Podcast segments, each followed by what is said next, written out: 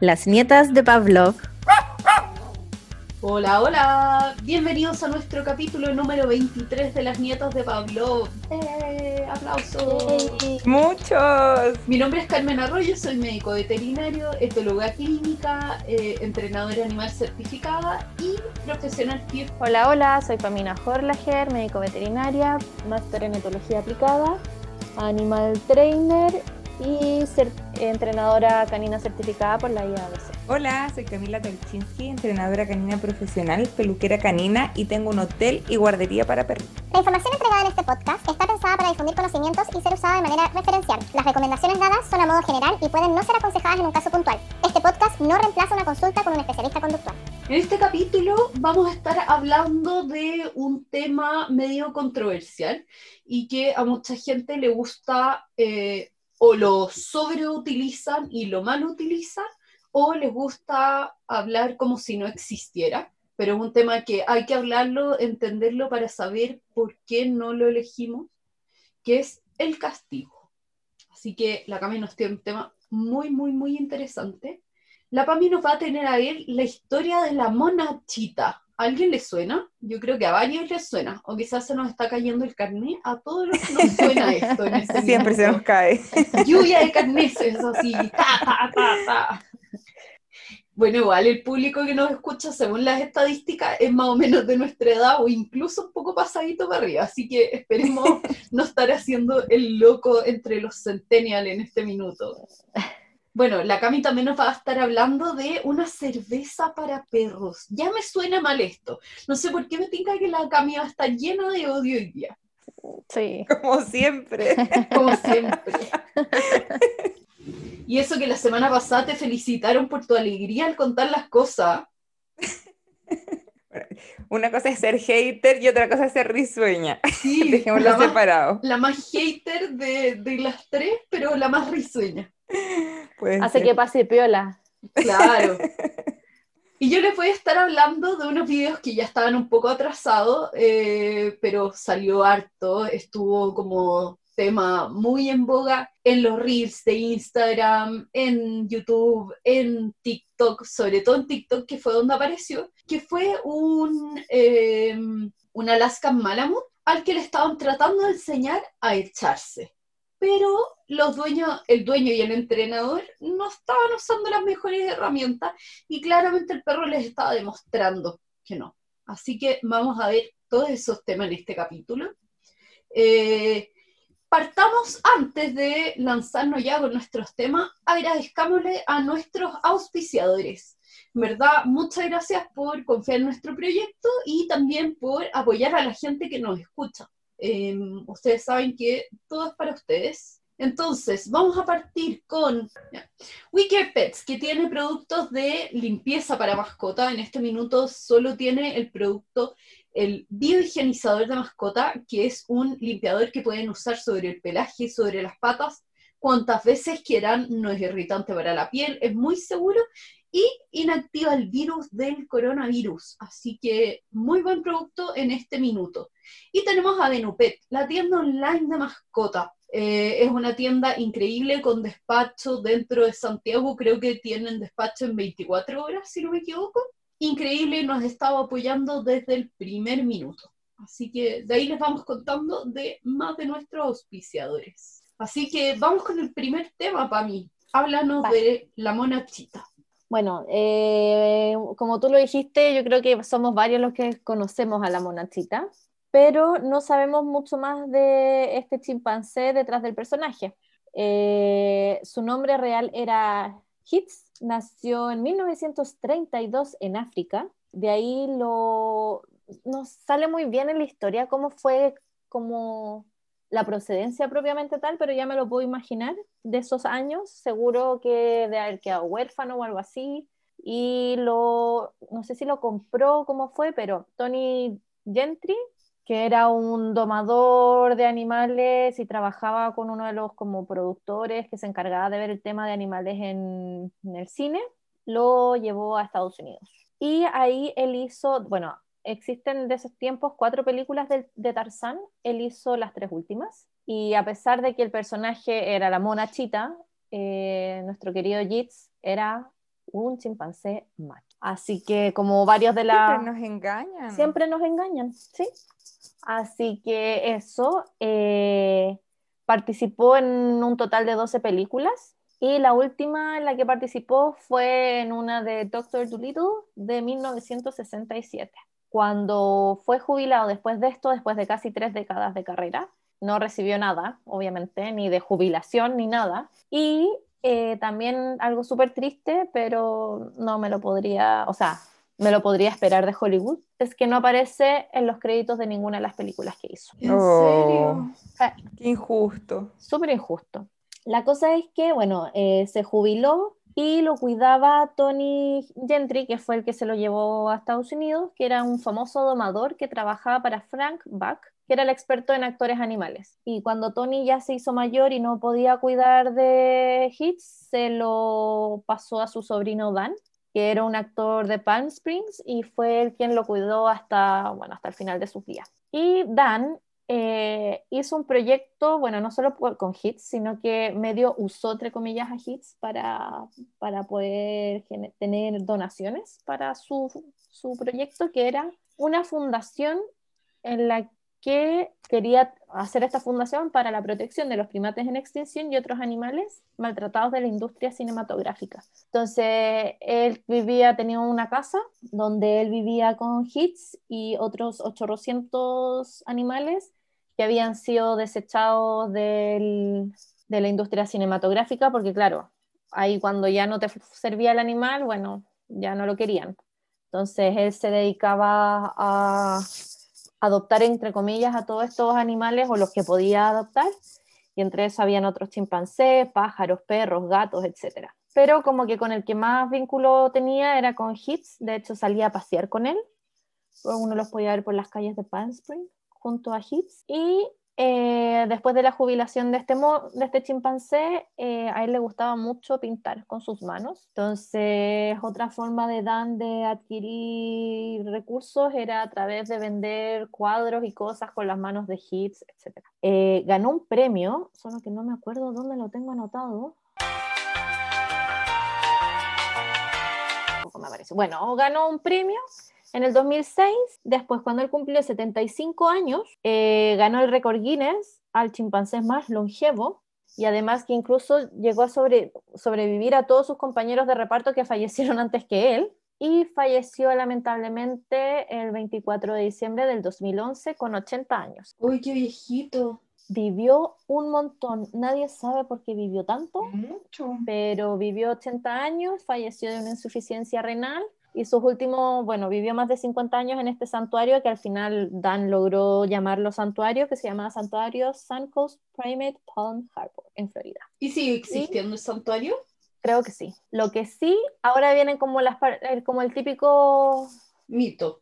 Detrás. mito, porque que uno nunca sabe si es real o no, porque a ver, los chimpancés en cautiverio pueden vivir hasta 50, 60 años como máximo, y en libertad viven máximo unos 40 años. Entonces se decía que realmente Hitz no era este que vivió hasta tanto, sino que Hitz había muerto en el 60 y el mono de ahora era, era otro chimpancé y que como que supuestamente cuando le hicieron como recaudar información en el santuario, al principio el santuario habían dicho que sí, que era hits, no sé qué, no sé cuánto, y cuando empezaron a presionar fue como, ay no, en verdad no sabemos el historial de este chimpancé, pero de ahí a saber si es real o no es real, ya...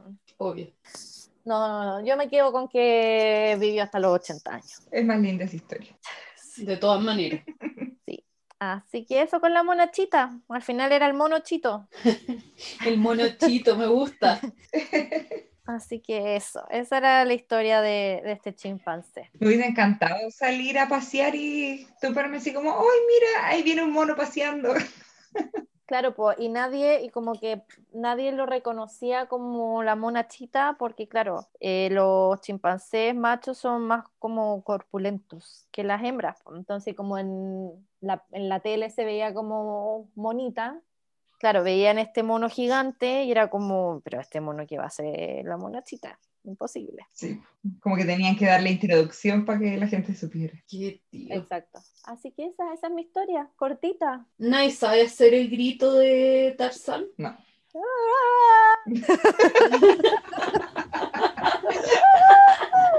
Era algo así, ¿o no? Algo, algo así. Lo voy a dejar súper grabado para el capítulo. Sí, dale. Te faltó como tres cuartos de testosterona al grito nomás. Ya, Cami, dale tú. Oh, qué chistoso. Pero que con risa no voy a poder gritar. Nadie se lo esperaba, nadie se esperaba esto. ¡Ah! No, no puedo. Grito no puedo concentrar. Más ratito les voy a mandar un audio. En cualquier momento les llegará. Ay, qué risa. Ya, vamos con este ameno tema. La pobre Oye, Monachi Carmen, po, ¿qué? A ver, el bullying. haciendo la La loca. loca. ¿Por qué? Ay. Ah, Eh, de que tiene que hacer el grito también, ¿o no? Sí, po, aquí cantando. Ah, ya, po. ah, Muy bien, muy bien. Cacha, talento. Sí, Te salió afinado por lo menos. sí. La Lulu me está mirando por la ventana como, ¿qué le pasa a esta tarada? Como, Estas ¿Qué está se haciendo? en vez de traerme comida. No, con el grito me miro. Ay, qué Ay, que un- los perros no abrieron ni un ojo. Acá tampoco, porque llegaron, llegó la perrita de mi cuñada, están todas en la puerta pega. Ya, entonces, pasemos al siguiente tema, que no es un tema lamentablemente, eh, em, o lamentablemente no es un tema tan ameno. Así que, bueno, Cami, vamos con el castigo. Podemos partir entonces con el castigo. Eh, me hice como dos preguntas de cuestionamiento al principio, que son las preguntas que mayoritariamente se hace la gente, que es, ¿es eficiente el castigo? Y ¿tiene consecuencias el castigo? Como que en eso voy a basar el tema.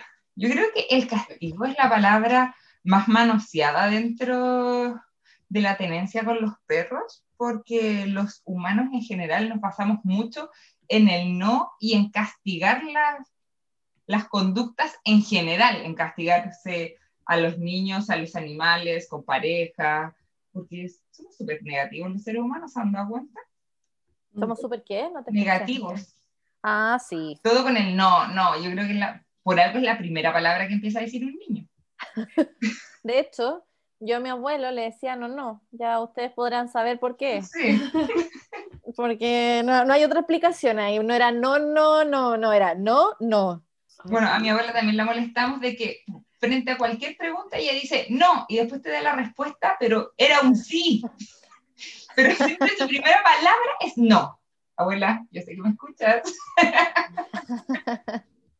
Un saludo para la abuela de la Cami, que la Sí. queremos mucho. Es una gran fan. Ya. Vamos a comenzar un poco con la teoría de qué es el castigo positivo, porque eso es lo que ocupamos nosotros, un castigo positivo, que es agregar un aversivo al ambiente para conseguir que disminuya la frecuencia de una conducta. El aversivo puede ser un grito, un ruido fuerte que le genere incomodidad al animal y un golpe. Eh, al final, lo que hace el animal es que se quiere deshacer de esto. Eh, bueno, al final al, al animal le genera incomodidad esto y va a presentar señales de calma, que ya lo hablamos la otra vez, que es la mayoría que se ven en los videos de TikTok, que es el perro se pone chiquitito, tiene una mirada como de culpable, entonces por eso la gente dice mucho, pero mira si entiende por qué yo lo estoy retando, porque lógico, el perro toma una actitud así como, ya, las cagué, pero eso no significa que sepa qué hizo mal. Eso pasa mucho. También puede generar de que si tenemos perros miedosos, el miedo en nuestro animal va a empeorar. Podemos generar perros más miedosos aún y esto puede generar frus- frustración y la frustración puede derivar en agresividad. Perros que después se quieren defender y ven que el dueño les va a tirar la pata y se tiran con el mordisco al pie porque tenemos de todos los tipos de perros. El perro que se va a esconder, que va a huir y el perro que se va a enfrentar a esto que no le gusta. Pero aquí tenemos que tener mucho ojo y es lo más importante que tenemos que destacar, que muchas veces se castigan cosas que no le hemos enseñado a nuestros perros. Ustedes siempre, como tutores, todos los que nos escuchan, planteense esa pregunta. Lo voy a retar, pero yo le enseñé qué tenía que hacer mi perro, mi animal en esta circunstancia, en esta situación. Porque pasa mucho eso. Ya, castigo al perro porque se hace pipí por todo el living. Ya, ¿tú le enseñaste dónde sí tenía que hacer pipí? Esa es la gran pregunta, porque pasa mucho eso. En respuesta a nuestra primera pregunta, ¿es eficiente el castigo? Mm, se puede decir que sí, pero más crea una ilusión temporal, porque puede ser eficiente en el momento, pero eso no significa que el perro está aprendiendo a que sí tiene que hacer. O sea, yo veo a mi perro que está mordiendo el mueble y le grito, no, no hagas eso. El perro va a dejar de morder eso en ese instante y a nosotros nos crea esta satisfacción de, ah, lo conseguí. Frente a repetidas situaciones de que yo siempre le diga a mi perro, no, eso no, no, eso no. El perro está aprendiendo que no lo tiene que hacer cuando yo lo veo, pero eso no significa que lo va a hacer cuando yo no esté. Yo le digo mil veces al perro que no se suba al sillón, pero yo me voy a acostar en la noche y el perro se sube a dormir en el sillón, porque yo le estoy a que no haga cosas cuando yo estoy, pero yo no le estoy enseñando dónde sí tiene que dormir, por ejemplo, dónde sí tiene que hacer pipí, eso se ve mucho en el pipí, que como los dueños gritan todo el día que no haga pipí ahí, el perro hace pipí, abajo de la mesa, atrás del sillón, donde no lo estamos viendo. O pasa mucho la frase, me di vuelta y hizo pipí, porque no quería que tú lo vieras. Entonces, es una ilusión óptica para nosotros de que sí genera efecto el castigo, porque es algo inmediato. Pero eso no significa que a largo plazo el perro sí, está, eh, sí sabe qué tiene que hacer. Y lo otro que pasa mucho es que el castigo llega fuera de momento. Yo llegué a la casa y la casa está explotada.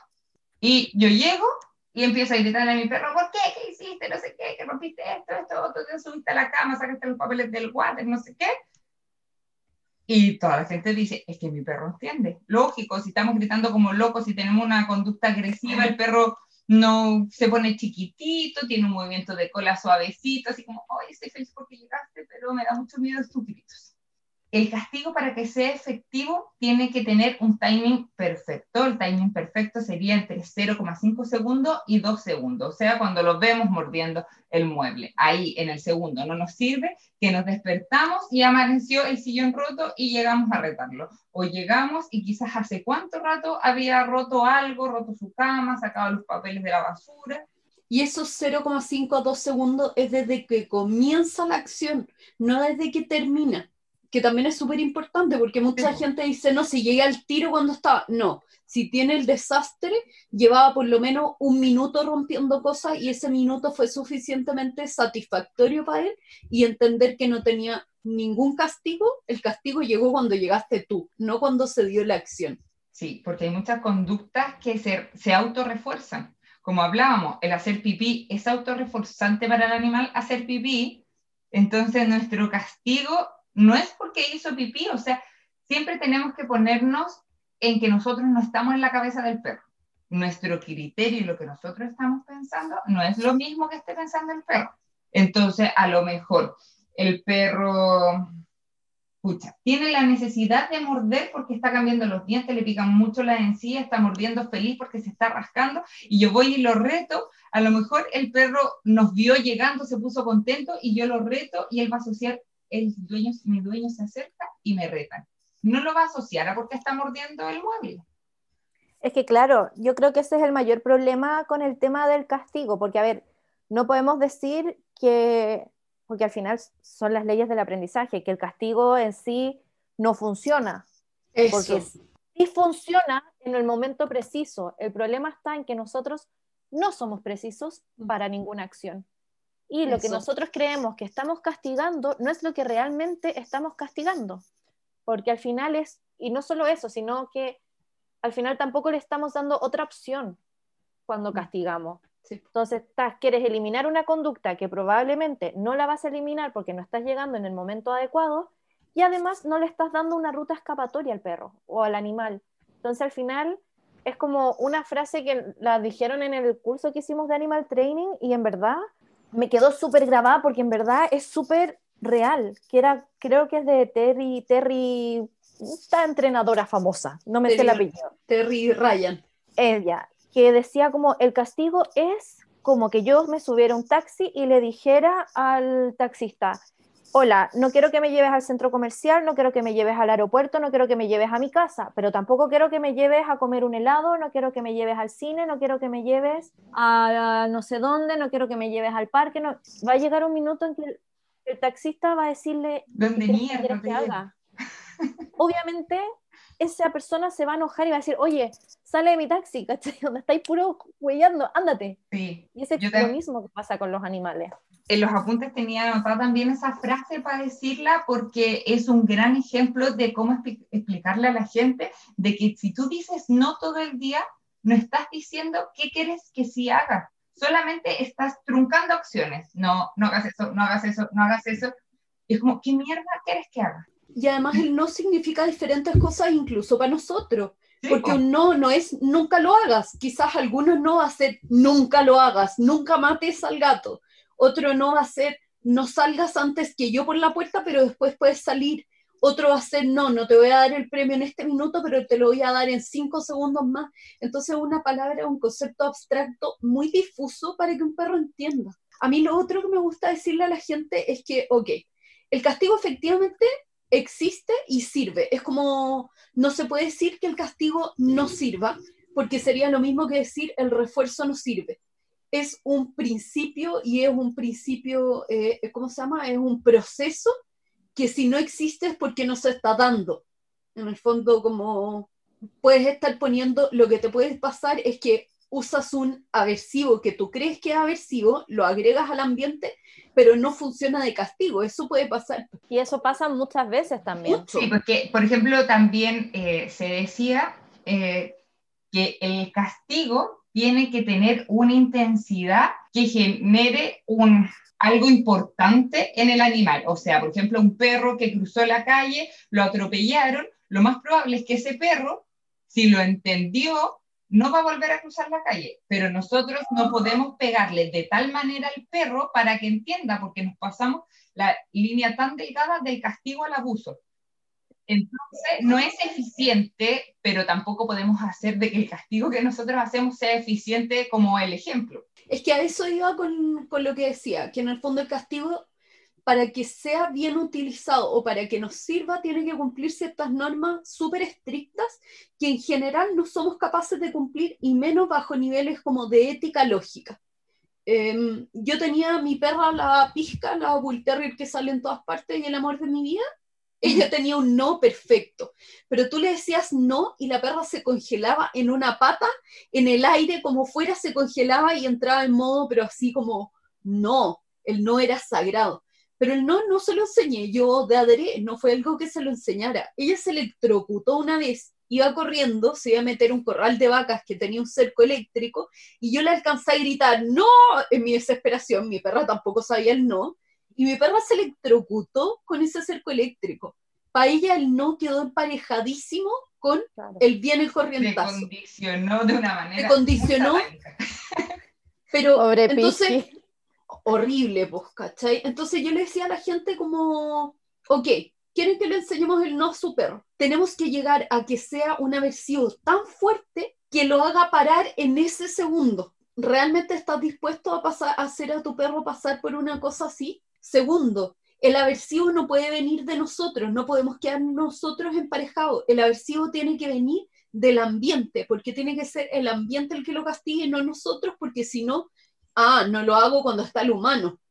Vamos a ser capaces de castigar siempre esa acción que suceda y desde el ambiente, si yo no estoy, va a pasar, porque lo otro que tiene que ser es, en el fondo, contingente.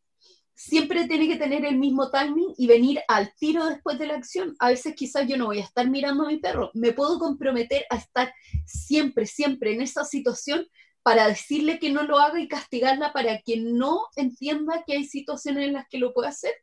Entonces son una serie de reglas tan estrictas que realmente es muy difícil de lograr a menos que lo hagamos con aparatos como se ocupa, por ejemplo, eh, o claro, como los cercos eléctricos para los caballos. Pero en el fondo, ¿qué hace? Que un caballo, cada vez que se trata de pasar el cerco o de romperlo o lo que sea, le llega este toque eléctrico. El castigo no viene de mí, no está emparejado conmigo, pero saben que hay límites que no pueden pasar porque viene. Cada vez que tratan de romper el cerco, les da la corriente. Es súper consistente. El timing es inmediato. Lo toco y me da la corriente. No me retan después cuando ya me pasa el potrero al lado. ¿ya? Y la intensidad para la mayoría de caballos es suficiente para decir, en verdad no vale la pena pasarse a comer el mismo pasto que tengo acá. Si tengo que cruzar este cerco. Ahora, usualmente como caballos entre el año y los dos años, como esa adolescencia de caballos que se ponen mucho más rebeldes, que les dan lo mismo los cercos eléctricos y levantan los cables, los alambres y se pasan igual, porque no es suficiente la intensidad para ellos, porque para ellos esto de romper barreras y ir a ver a otros caballos es muchísimo más importante. Y ahí vemos cómo funciona en un ambiente casi como de laboratorio pero en nuestra casa empieza a ser un tema ético. ¿Estamos dispuestos a hacer nuestro perro pasar por eso? Si tenemos alternativas mejores. y aparte, también, aparte también está, como lo que justo decía y ahora Carmen, que puede ser que la motivación del perro sea tan alta que el castigo que le vas a aplicar le dé lo mismo. Que sí, va a ser un aversivo para él, que no le va a gustar, pero su motivación por hacer la conducta que quiere hacer va a ser mucho más alta que va a mirar y te va a decir, oye, me da lo mismo, porque yo voy a seguir haciendo lo que quiero hacer. Así es. Y lo otro, para seguir con el tema, con la teoría, que siempre tenemos que pensar que una conducta castigada va a tender a derivarse en otra conducta. Y ese es un gran ejemplo, por ejemplo, el niño que raya la pared. Ya, raya la pared, yo le digo, no, empieza a rayar el mueble que está al lado. Le digo, no, empieza a rayar el suelo. Porque yo le estoy diciendo, no rayes la pared, no rayes el mueble, pero no le estoy diciendo, toma, esto es una hoja, las hojas se rayan y eso no se raya. Porque al decirle yo que no, estoy truncando esa acción, pero no estoy cambiando la emoción presente del comportamiento. la motivación detrás. Sí. Y entonces, por ejemplo, a veces puede ser derivada en algo peor. Un perro que muerde la pata de la silla y yo le digo que no y el perro se empieza a morder su pata. Entonces ahí nos vamos a un problema peor. El perro que yo le decía que no cada vez que ladraba, se empieza a perseguir la cola.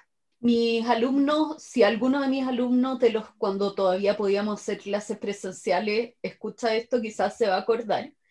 En clase me llevaron un perro y la dueña quería enseñarle a no saltar y le pregunto que cómo podíamos hacerlo, le preguntamos al curso, y de repente me dijeron, podemos usar el castigo para que no siga haciéndolo.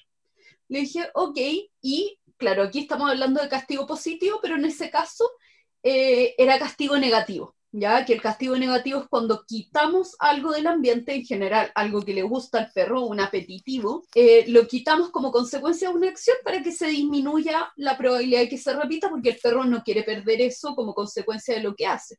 Entonces, en este caso, el perro me saltaba para como invitarme a jugar, me saltaba todo el tiempo y lo que empezamos a hacer es cada vez que me saltaba yo le daba la espalda o me corría como en 90 grados y lo ignoraba por 2, 3 segundos y después volvía a jugar con él. Pero yo nunca le enseñé ni estaba preocupada de reforzar lo que sí era bueno.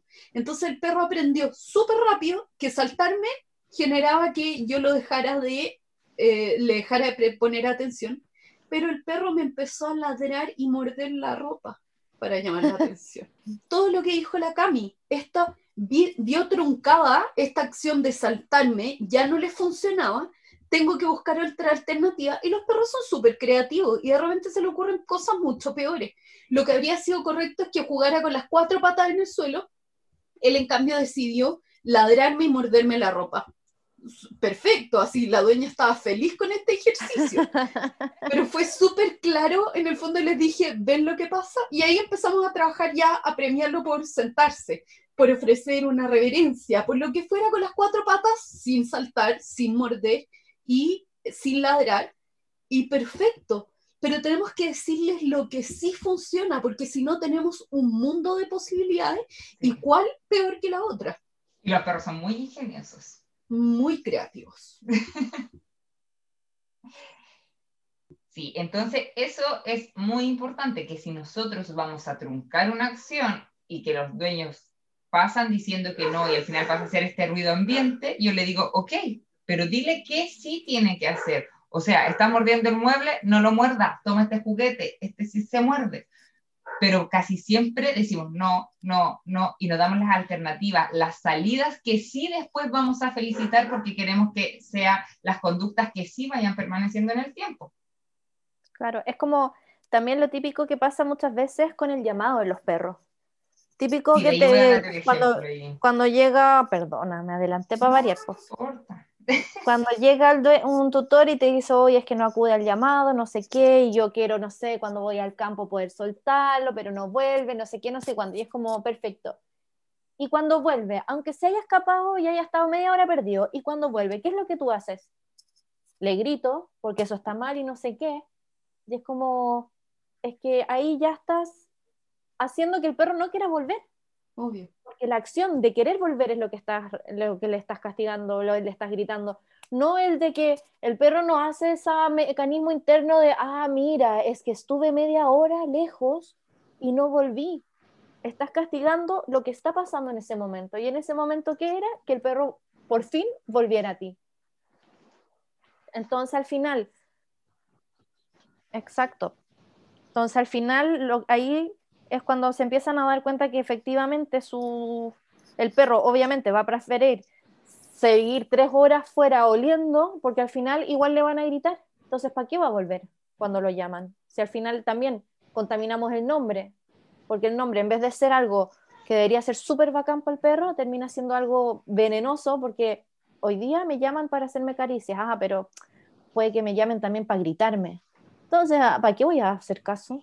Y ese es el gran problema, la gente que ya el perro no hace caso y empieza a gritar, ya, ven, Bobby, ven aquí, ven aquí. Y yo le digo, ¿quién se acerca con ese tono de voz? Es como que tu mamá estaba esperándote en la casa con la chancla, ven, si no te voy a hacer nada. Ni cagando ¿Quién vuelve? Nadie, pues yo salgo corriendo. Nadie.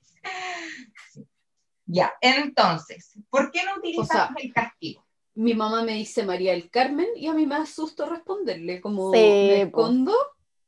A mí me dicen Camila y lo primero que digo, ¿qué hice? A mí me pasa, a mí me pasaba lo mismo. Y acá ya como que lo, me acostumbré un poco más porque acá nadie me decía más Pam o Pami. Era, sí, Pamina, ¿cuándo vienes a comer? Y era como, ay pero estás enojada. Sí. Es que tal vez tampoco lo tenéis no lo tenéis mal asociado, a diferencia del María del Carmen, que claramente algo malo venía después de eso. Ya, seguimos. ¿Por qué no utilizamos el castigo? Vamos a dar una lista de razones. Larga la lista. Eh, decimos no, pero no enseñamos qué hacer. Ya lo nombramos. Lo más importante y que quiero destacar mucho, rompemos el vínculo nosotros, cuando recién tenemos un animal, estamos en un proceso de crear un vínculo, de que yo quiero que tú confíes en mí, de yo ser tu figura de apego, y lo hemos hablado muchas veces, de cuando tú sientas miedo, vengas y te escondas en mí y no corras al infinito. Pero si yo soy esta persona ambigua que de repente te hago cariño y de repente te saco la cresta y te agarro ¿cómo yo voy a esperar que tú confíes en mí? El perro va a estar cagado de susto, por ejemplo, y va a ser como, mm, ¿me alejo de la persona que me pega o me acerco a la persona que me pega?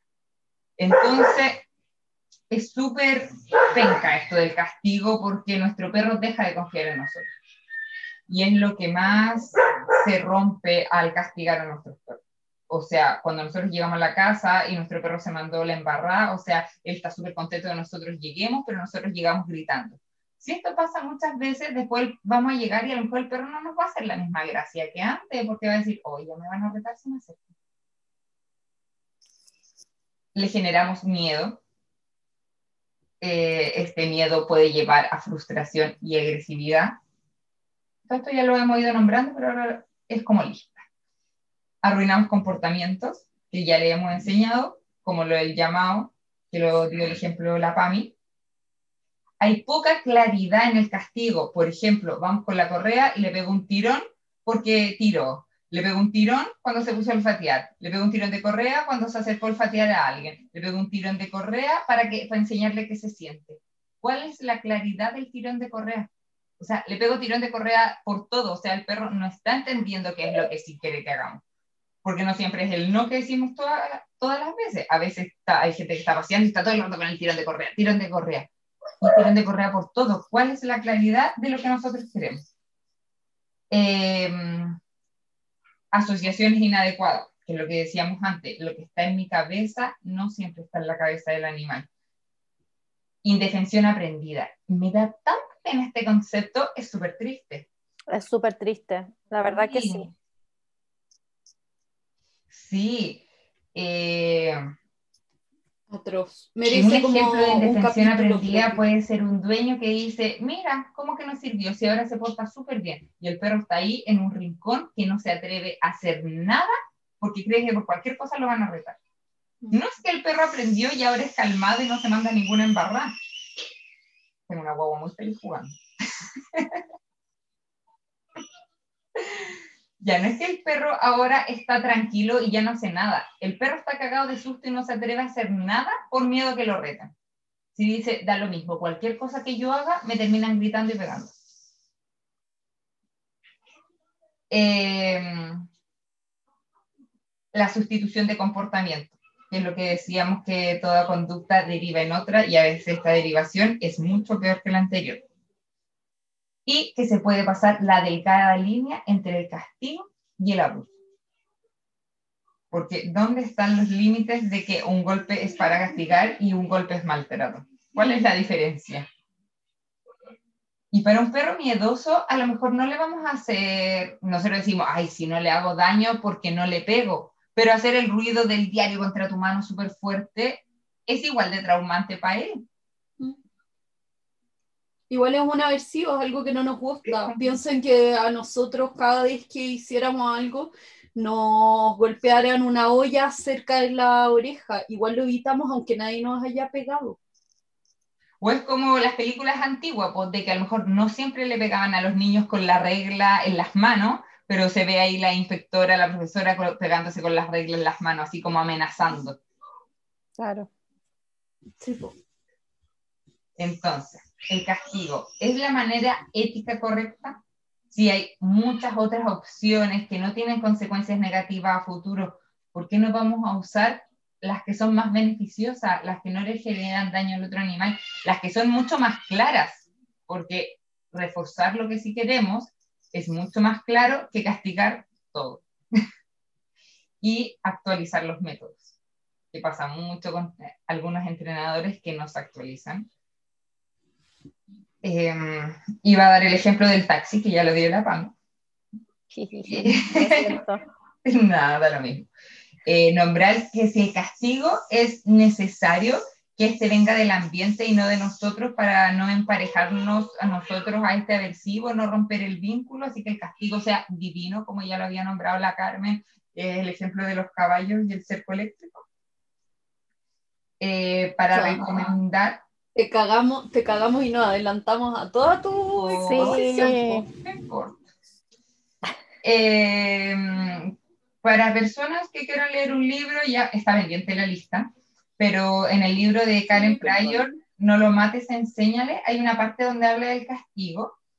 Y ahí ella dice, pues, de que este es el método favorito de los humanos en general, que los papás que retan a los niños, el jefe que reta a sus trabajadores, nosotros que retamos al animal, y que esto muchas veces es como, lo voy a citar porque lo anoté, las personas que aplican el castigo quizás no están interesadas en el comportamiento, sino de demostrar su jerarquía y autoridad. Y yo siento que eso pasa mucho. Que muchas personas que tienen problemas emocionales, hoy la Sofía va a arruinar todo este capítulo. no la está matando, ella juega aquí ya. Gente, por favor, aquí nadie la está torturando. sí, este audio va a ser del terror. Yo quería, quería poca pega de audio. están adelante, es lo peor de todo, están cerrando eh, que yo siento que muchas personas, a veces por un tema de sentirse superior, de que creen que el perro es inferior y por eso tengo todo el derecho a pegarle y agarrarlo a patar. Sí, como cosas como de, de ego y de necesidad, como de poder y de sí. Eh, bueno, y otra cosa que se puede recomendar es un video que subió hace poco Ken Ramírez, que también habla de estas mismas cosas de castigo, da el ejemplo de llegar a la casa y que está todo roto, de retar a los niños por las notas, que al final estáis retando porque llegó con una mala nota, pero no le estáis enseñando el trasfondo de que es que estudió poco, sino que al final le va a dar miedo llegar con la mala nota. De hecho, justo lo iba a comentar también. Sí. y que él ahí habla de que, que es lo que dijo la Carmen, que al final los entrenadores no ocupamos un castigo positivo, pero sí ocupamos lo que se llama un castigo negativo, que el perro está dando conducta y nosotros estamos privando el reforzador porque no queremos premiar esa conducta. Y al final esa conducta está siendo castigada por nosotros. Pero, pero de igual manera tenemos que trabajarlo de, de como igual enseñar que el castigo no puede ir nunca separado de reforzar lo correcto, como que esa tiene que ser nuestra base, incluso si ocupamos castigo negativo que uno pensaría que es menos aversivo y todo, pero también genera frustración, también genera un montón de cosas. Por eso tiene que ir emparejado con decirle esto no, pero esto sí. Esta es la alternativa. Claro. y también eh, recordar, porque mucha gente cree que está castigando y al final no está castigando, como en el caso eh, yo siempre le digo a los tutores, cuando me dicen, no, es que yo le grito y lo reto y no sé qué, porque me carga que me salte encima cuando llego a la casa. Y le digo, ¿y la conducta? ¿Qué ha pasado con ella? Lo sigue haciendo. Y es como, entonces no estás, no estás logrando lo que querías. Porque al final, claro, muchos dicen, sí, que lo castigo y no sé qué, pero mientras tenemos que recordar que para que sea un castigo, ya sea positivo o negativo, la conducta debe disminuir. Y en estos casos no disminuye, entonces tus gritos son para ti porque el perro le da lo mismo que le estés gritando porque para él está feliz saltándote encima igual. No está teniendo Entonces al final estás perdiendo tiempo y grito. Y se vuelve un ruido ambiente, la gente me dice, no, es que yo ahora le grito, le digo, no, no, no, y ni siquiera me mira, porque ya eres parte del sonido ambiente, ya no, no tiene importancia tus gritos, te ocurren tan frecuentemente que estás ahí, como una cancioncita. Y eso con el tema del castigo, me gustó. Es un gran debate, la verdad. Sí, bueno, tu tema. Y aparte hay también una corriente de muchos entrenadores en algún minuto que trataron y que todavía uno lo ve, pero es raro, es ver, a ver, es muy común verlo en entrenadores que recién están partiendo, pero no hay gente que ya lleva un poco más de tiempo que conocen más, así como más profesionales y todo que hablen de que el castigo no funciona, no existe, no sé qué. Y creo que también esa es una mentira que no podemos seguir repitiendo, sino que hay que explicar por qué no lo usamos y por qué no nos gusta, por qué eh, es una herramienta que dejamos como el último recurso para trabajar una modificación de conducta en la escala de Lima, eh, pero existe porque es algo funcional y, y, es un proceso como de aprendizaje real, no es que no exista. Y eso también cuando repetimos mentiras así, solo por llevar a nuestro punto. Porque en verdad, claro, nosotros defendemos que el refuerzo positivo es la herramienta y, en el fondo la modificación de conducta y el condicionamiento de una respuesta emocional, etcétera, son las, las maneras más correctas de una modificación de conducta. Pero no negamos lo otro porque el día que llegue un entrenador que sepa bien usar el castigo, aunque sea horrible y sea a base de collar eléctrico, que no lo recomendamos, que sea en base a collar de púas, que no lo recomendamos, que sea con una fusta, con lo que sea, que no lo recomendamos, seguiré diciéndolo, y lo supiera hacer y logra solucionar el problema de un perro en base a castigo, ¿qué podría hacer? Ese dueño nunca más nos va a creer porque va a decir, oye, el castigo sí funciona. Sí, pero funciona porque genera un bloqueo, genera una respuesta emocional ante ciertos estímulos, eh, provoca indefensión aprendida, eh, suprime pero no le enseña lo correcto a hacer. Tenías quizás en tu caso te funcionó porque tu perro solo decidió hacer una conducta que es adecuada, pero podría haber terminado muchísimo peor, etc.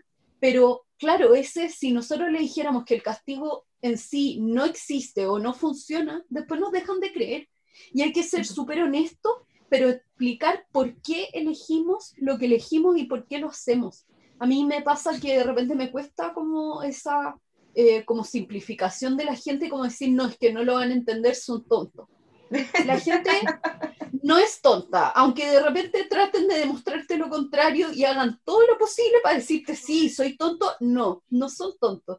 Y yo creo que hay que empezar a informar y explicar todo ese lado de por qué no lo usamos antes que simplemente hacer una eh, como exageración y simplificación de la cosa y decir, no, no funciona ni sirve para nada. Aunque yo también ahí tengo que decir algo como que no, no, no, pero como hay que saber qué batallas pelear. Ah, también. Porque también, si es una persona que tú sabes que, aunque tú le intentes explicar, le va a entrar por uno oído, le va a salir por el otro, y al final lo único que vaya a hacer va a gastar tiempo y saliva, yo ahí prefiero omitir. Porque sé que es una ah, persona que no está interesada en aprender más. Obvio. Porque sí, hay gente que, por ejemplo, porque yo creo que muchos en algún momento también eh, que cuando no sabíamos mucho de conducta, también vimos a César Millán y decíamos, uy, ¿cómo soluciona esto tan rápido? Y todas esas cosas, pero uno tiene el bichito de seguir aprendiendo y uno fue aprendiendo y a darse cuenta que ese no era el mejor método para solucionar los problemas. Y los capítulos de César Millán son un gran ejemplo de esto, de que es algo, de que quizás el castigo funcionó en el momento, a él le funcionó a él para el capítulo, pero me encantaría, deberíamos buscar a la gente que ha participado en los capítulos y hacer la entrevista post capítulo. Oye, es que no se necesita. Es que no se necesita ni siquiera eso, Camille. Yo siempre les digo, ¿has visto esos capítulos? La mayoría terminan con un aviso en negro que te dice como, eh, el perro estuvo muy bien en su casa unas semanas, pero después volvió a empezar a tener problemas, así que los dueños decidieron reubicarlo. La mayoría de los capítulos terminan con ese aviso, lo dice hasta él. La verdad es que no los veo porque no es aplicable, pero no te acuerdas, es que yo lo veía, pues, yo lo veía como cuando estaba en el colegio. Yo también lo veía. que eso era normal o cuando estaba estudiando diseño. Después caché que era un pelmazo, pero... Pero al final es eso, porque si es que es una persona que quiere aprender más, obviamente uno le va a explicar todo lo que uno sabe sobre el castigo, el refuerzo, qué es lo mejor para el perro, etcétera. Pero si son de esas personas que al final les da igual, es como claro pero ahí pero ahí es otro es otro tipo de conversación yo me estoy refiriendo con un alumno al que tú estás trabajando ah, que quizás tenga toda la disposición sí obvio. y, te dice como con toda la buena onda del mundo como oye no podemos enseñarles que me gustaría me pasa mucho que llego a casa con un cachorrito bueno, los dueños ya le tienen su camita, manto olfativa, corral, eh, lo sacan a pasear tres veces al día, va papi play, va no sé qué en verdad el dueño perfecto, y te dicen, ¿y cuándo le enseñamos el no? Y no es de maltratadores ni de nada, es porque nuestra cultura no es una base como imprescindible de comunicación. Y tú le tratáis de explicar y me decía, no, pero es que eh, yo a mi perro lo castigaba por tal cosa, y igual funciona. Y a esa persona ir a decirle, no, es que el castigo no funciona. Claro. Porque en el fondo uno sabe que detrás del no funciona hay una cosa de no funciona porque vas a ser incapaz de entregar todas las consecuencias siempre de manera correcta y a un valor y intensidad tan importante que el perro quiere evitar, pero sin caer en el maltrato y bla, bla, bla. Y tiene todo ese discurso y esos años de lectura, seminarios, curso, eh, teoría, etcétera. Pero tú lo simplificas al no nos sirve te vas y el dueño le pega con el diario en la cabeza al perro y el perro nunca más se sube a la mesa, ese dueño nunca más te cree, porque a él sí le funciona el, castigo. Tú lo que le tienes que decir es, no me gusta usar el castigo porque crea una asociación negativa con el dueño, a menos que el castigo venga del ambiente, porque no le enseña lo que hay que hacer en esa situación y va a hacer cosas, puede derivar en cosas peores, ¿cachai? Como que a mí esa es la parte que me pasa. No, claro, con un collar, un dueño que te contrata y te dice, ¿cómo le enseño el collar de púa? No, es que todos mis perros han usado collar de púa, pero yo no sé enseñárselo. Y yo no quiero dar premio, y yo no quiero no sé qué, y yo no quiero... Con ese no podéis dialogar, con ese hay que como ver si queréis tratar de cambiarlo y evangelizarlo durante el tiempo, que creo que es una pérdida de tiempo en muchos casos, no en todos, pero en la mayoría, y es un, como un gasto de energía súper duro para uno. O eh, arrancar nomás de esa situación, pero me refiero a estos otro tipo de personas. Sí, sí, no, sí, ahí completamente de acuerdo. Sí, Pues, y ahí es cuando te das cuenta de los entrenadores que han estudiado y que no han estudiado, porque está, para la gente que no sabe, está refuerzo positivo, refuerzo negativo, castigo positivo y castigo negativo. No es como solamente reforzamos, solamente castigamos, le damos salchicha, le damos un tirón de correa. No, y hay Claro. también necesidades básicas que hay que llenar en el perro. ¿Cómo hay a esperar que tu perro esté tranquilo en tu casa si tu perro no sé, no explora, no tiene contacto social, nunca está contigo?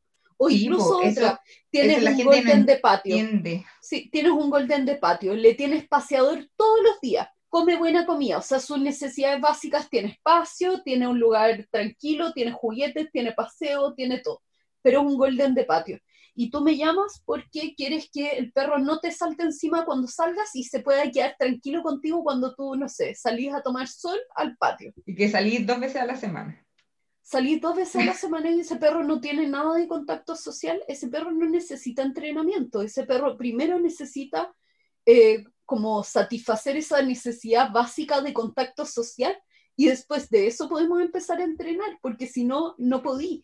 Y ahí también ya no es una cosa de refuerzo o de castigo, sino que es de cumplir, satisfacer ciertas necesidades básicas y después otro pedacito. O que las personas tienen un objetivo que es como muy avanzado y que lo quieren aprender en la primera sesión. Sí. Vamos en orden, vamos de a poquito, vamos de lo más esencial hacia arriba. Totalmente. Para escribir un libro primero hay que conocer las letras.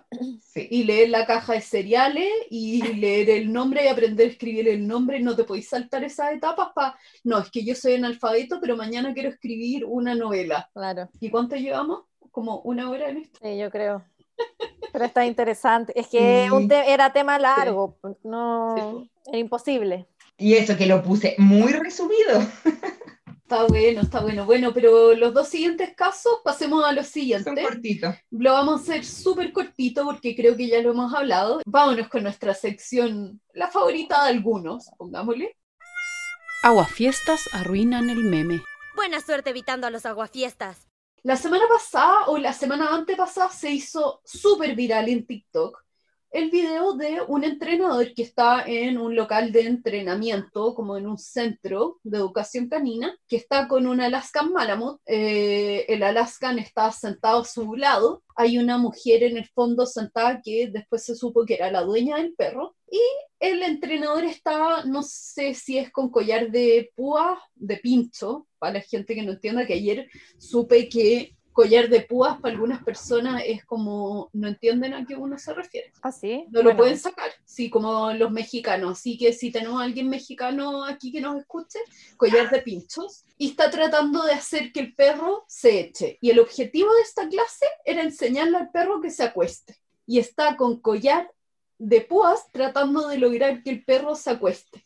Y el perro sentado baja la cabeza, no se acuesta y se pone a gritar como solo un husky o un Alaskan Malamute puede. Que ahora, es verdad que la dueña después decía, no, mi perro grita por todo, y te mostraba unos videos del perro en verdad gritando por todo, como quería comida, quería juego, lo tratáis de sacar del sofá, ya, da lo mismo, pero igual significa que llegó al punto de que no creía que le sirviera ninguna alternativa más que gritar.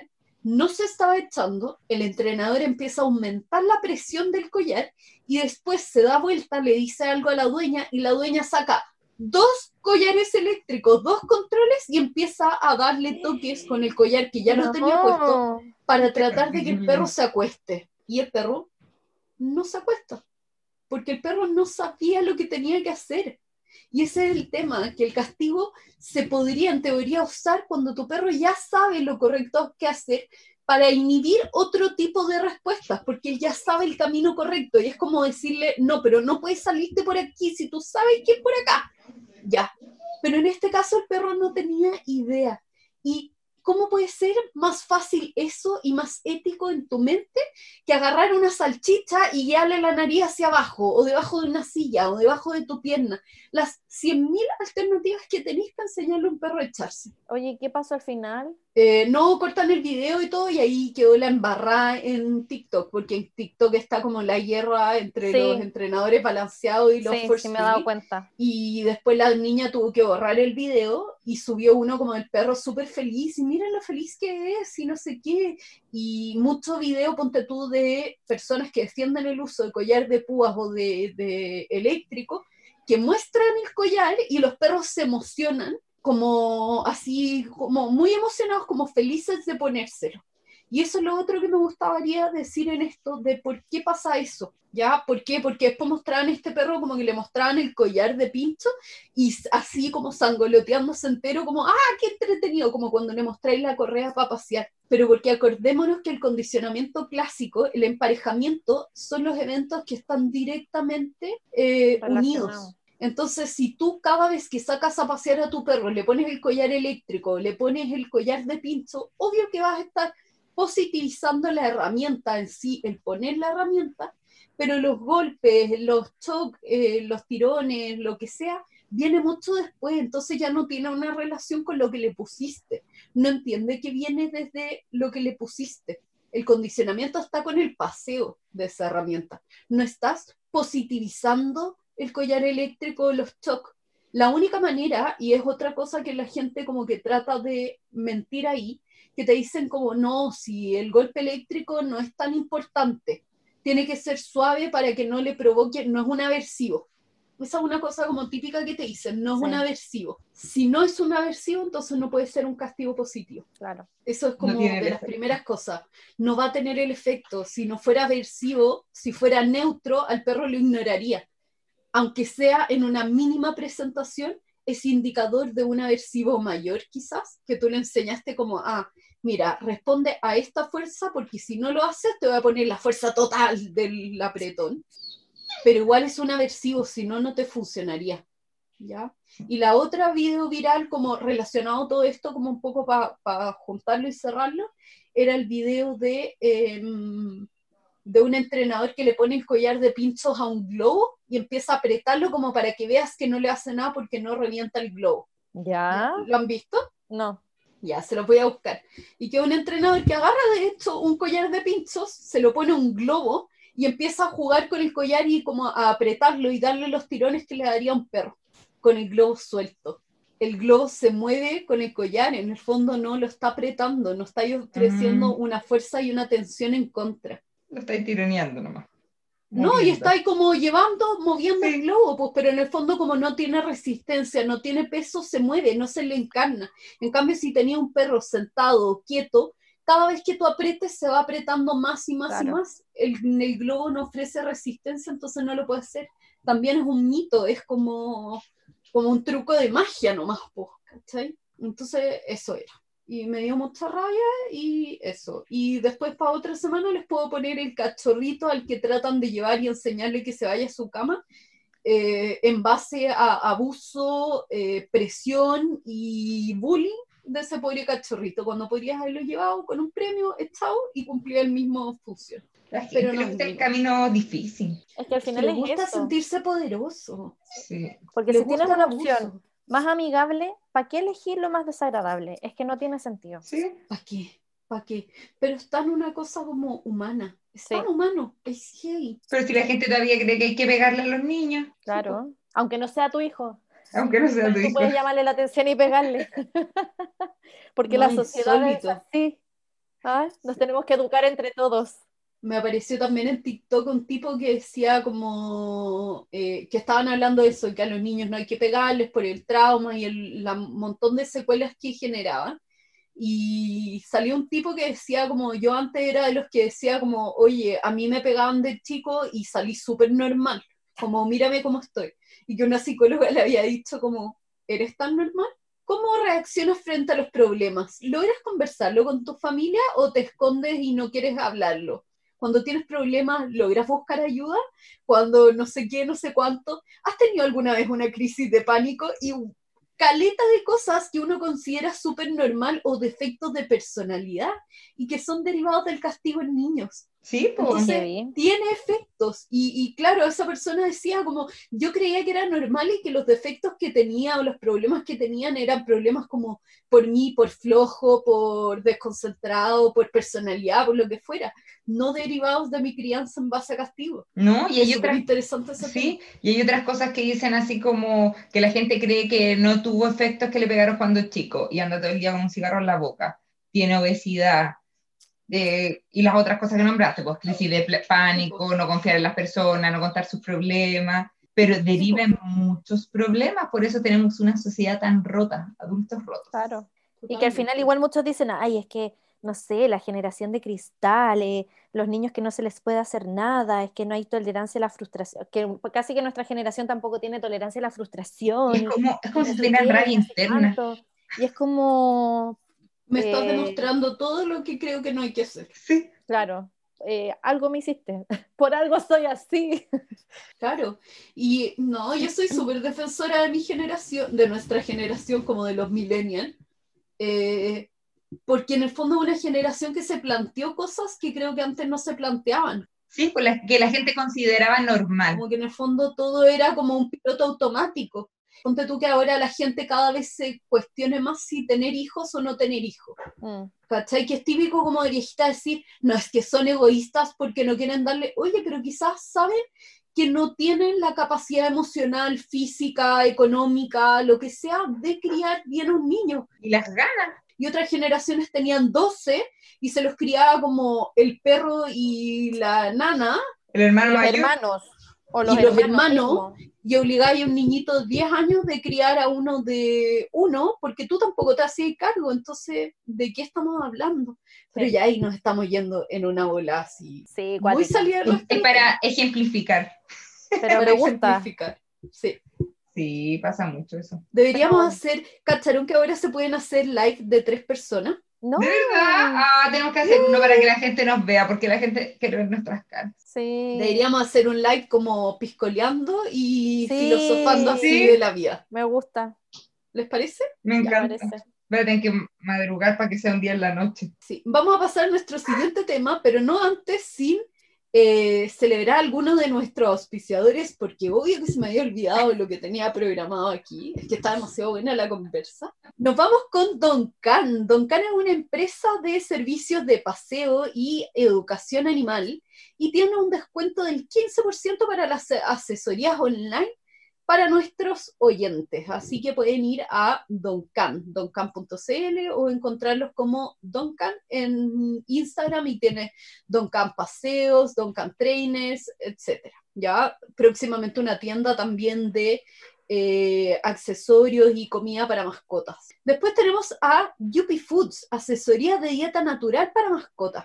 Yuppie partió como una, eh, un emprendimiento de complementos para la dieta de nuestras mascotas, complementos naturales hechos en casa, y ahora te hacen asesorías de cómo mejorarle la dieta a tus perros. Así que ahí también pueden hablar con la Vero La Torre, que somos muy fan, le mandamos un besito. Sí. El perro de tela. El perro de tela es una tienda de accesorios para mascota, collares, arneses, correas largas, bolsitos para premio, bolsitas para la caca, increíbles productos hechos con material reciclado, desechos de la industria textil. Son muy honderos, en verdad son bacanes, se va el stock al tiro y ustedes tienen la suerte de tener un 15% de descuento con el código Las Nietas de Pablo. Así que eso. Vámonos, Cami, con la cerveza para perros.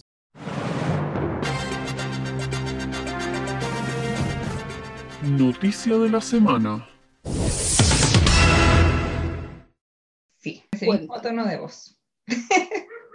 que, eh, bueno, yo el otro día iba ahí manejando a trabajar y escuché esto que hablaron en la radio, porque la cerveza Butch Beer eh, estadounidense puso en Twitter que estaban buscando su próximo CEO, que va a ser su cara visible para su cerveza para perros. Entonces andan buscando su, su catador. Este tendrá nada más y nada menos que un salario anual de 20 mil dólares. Todavía si alguien quiere postular, si está allá en Estados Unidos, es hasta mañana las postulaciones de, del catador de cervezas. Pero lo que me hacía mucho ruido es como la palabra, cerveza para perros. Es como, ¿ya? ¿Y qué es? ¿Qué es? Tiene todo menos cerveza, entonces me molesta mucho que le pongan de nombre la palabra cerveza.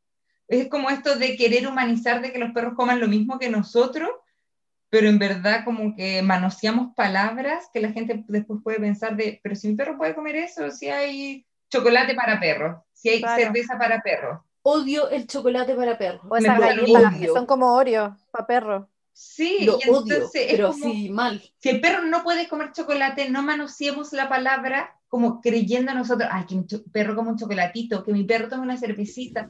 Me molesta mucho que se use la palabra. Mis perras piscolean conmigo. Sí, ya. Como ponle premio, premio líquido para mascotas. como, eso. ¿Por qué tiene que ser una cerveza? Sí, Sí, también. esa es la cuestión. Porque esto tiene albahaca, apio, caldo de hueso, cerdo, cúrcuma, jengibre, maíz entero, menta y sin una gota de alcohol. Esa es la lista de sus, de sus ingredientes. Entonces, como podéis venderlo con el envase, ya. Así como, ah, qué chistoso, vendámoslo con el envase oscuro como si fuese una cerveza, pero ponle, no sé, brebaje para mascotas, qué sé yo, líquidos Claro. para mascotas, juguito para perro, no sé, pero ¿por qué ponerle cerveza? Es como solamente marketing al final. Es Eh, sí, porque la eso gente- Es marketing de que, ah, compramos una cerveza al perro, qué chistoso, jajaja. Atroz. Como, noved- como novedoso, pero paquepo. Paquepo. Esta se va a ganar el premio del paquepo. Sí, y lo mismo que el chocolate, pues yo he visto en las tiendas de mascotas este chocolate para perro y yo digo, no lo voy a comprar para ver cómo es, solo porque no le quiero dar plata a esta publicidad. Sí, y que es de una empresa como alemana, creo que es, de súper buenos productos para mascotas. Pero que tú decís, ¿por qué? ¿Por qué? ¿Por qué tenéis que hacer esto? Como que me baja la rabia, después no le quiero comprar nada de esos otros productos que me encantan, porque tiene un chocolate para perros. Exacto. Ay. No, no quiero reforzar, que igual es un castigo y que podemos hablarlo en algún minuto y que era una extinción y ya. Nos podemos ir en la filosófica, Te voy a dar mi dinero que es tu apetitivo. tal cual. Uy, uy. Qué rabia. Ese era mi hater del día de hoy con una noticia. Ay, ya. Hoy me dejó así uy, con rabia. Así que nos vamos a ir a cosas más amenas. Eh, bueno, todavía nos quedan algunos auspiciadores a los que queremos darle las gracias. Primero a Medvetarom, fitoaromaterapia científica para mascota. Por favor, sigan a la doctora Alicia. Eh, está subiendo muchas partes de su proceso de investigación, de trabajo, incluso con plantas nativas chilenas, para poder traernos la mejor fitoaromaterapia.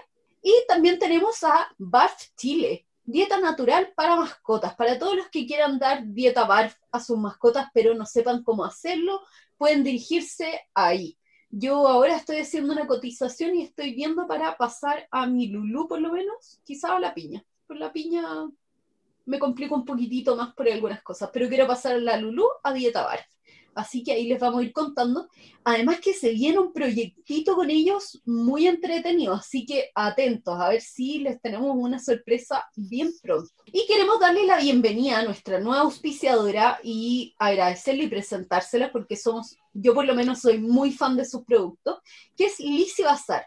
Lisi Bazar es un emprendimiento de correas para mascotas. Son correas impermeables de biotano, creo que es, o PVC. Ahí me tiene que corregir la pía. Eh, son correas largas, increíbles. Yo son las que ocupo para trabajar. En verdad, soy muy fan de esta corre correa, con mosquetones súper resistentes, colores bonitos, y hay eh, de 3 metros, de 5 metros. Increíbles las correas. Así que estamos muy, muy, muy felices. Además que la Lisi le hizo, la Lisi, la Pía le hizo una jaquema preciosa chumba a ¡Hermosa! mi pony, que nunca le encuentro jaquemas porque es demasiado mini y hasta las de pony, o sea, las de potrillo le quedan grandes. Es muy linda. Eh, es hermosa y se ve hermosa como modelo. Hasta ella yo creo que se siente mina con su jaquema nueva. Es que el contraste con el naranja le queda maravilloso. Sí, esta es mina. Así que vayan a seguir a Lizzie Bazar y sus correas. Increíble dato. Súper fáciles de limpiar, sobre todo en esta época. Muy fan de esto. Sí, así que eso. Y ella nos va a estar aportando el premio de la Lotería de las Nietas de esta semana, que esta semana no tuvimos ningún participante. Oye. cada vez peor. Súper flojo. Oye, si Oh, siguen cada vez así, peor. ¿Les vamos a dar ultimátum o nos quedamos nosotros con los premios? sí. Aunque, aunque a favor de la gente debo decir que con lo del curso, con la caída de internet, con todos los problemas que tuve, estuve muy desaparecida esta semana. Aparte tomé dos cursos, eh, no, muy desaparecida y no subí ni pista, ni recordé las planillas, así que puede haber sido eso. Pero por favor, atrévanse a participar. La próxima semana, em, sí, la próxima semana se la pueden saltar, porque puede que la PAMI no nos acompañe y nos acompañe alguien eh, sorpresa. Así que, bueno, pero pueden adivinar ahí de qué se trataría. A ver si adivinan con quién vamos a estar la Una próxima invitación especial. Un invitado especial o invitada. Un invitado especial. Por eso dije invitación. Así que, Para que la verdadera generación de cristal no se ofenda con el invitado. Con el- eh,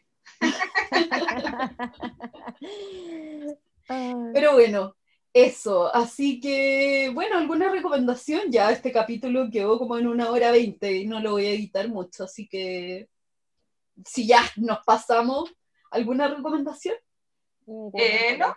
o sea, de lo que yo dije, pueden ir a ver los videos vean- de Ken Ramírez, tío Ken. Sí, que está muy bueno. Y dentro de los libros que va a subir la Carmen la lista, uno es el No lo mates, enseña. Buenísimo. Eh, eso. Así que nos vemos la próxima semana. Gracias por escucharnos, gracias por quedarse hasta el final. Y eso. Nos vemos. Saludos. Chao. chao. Chao.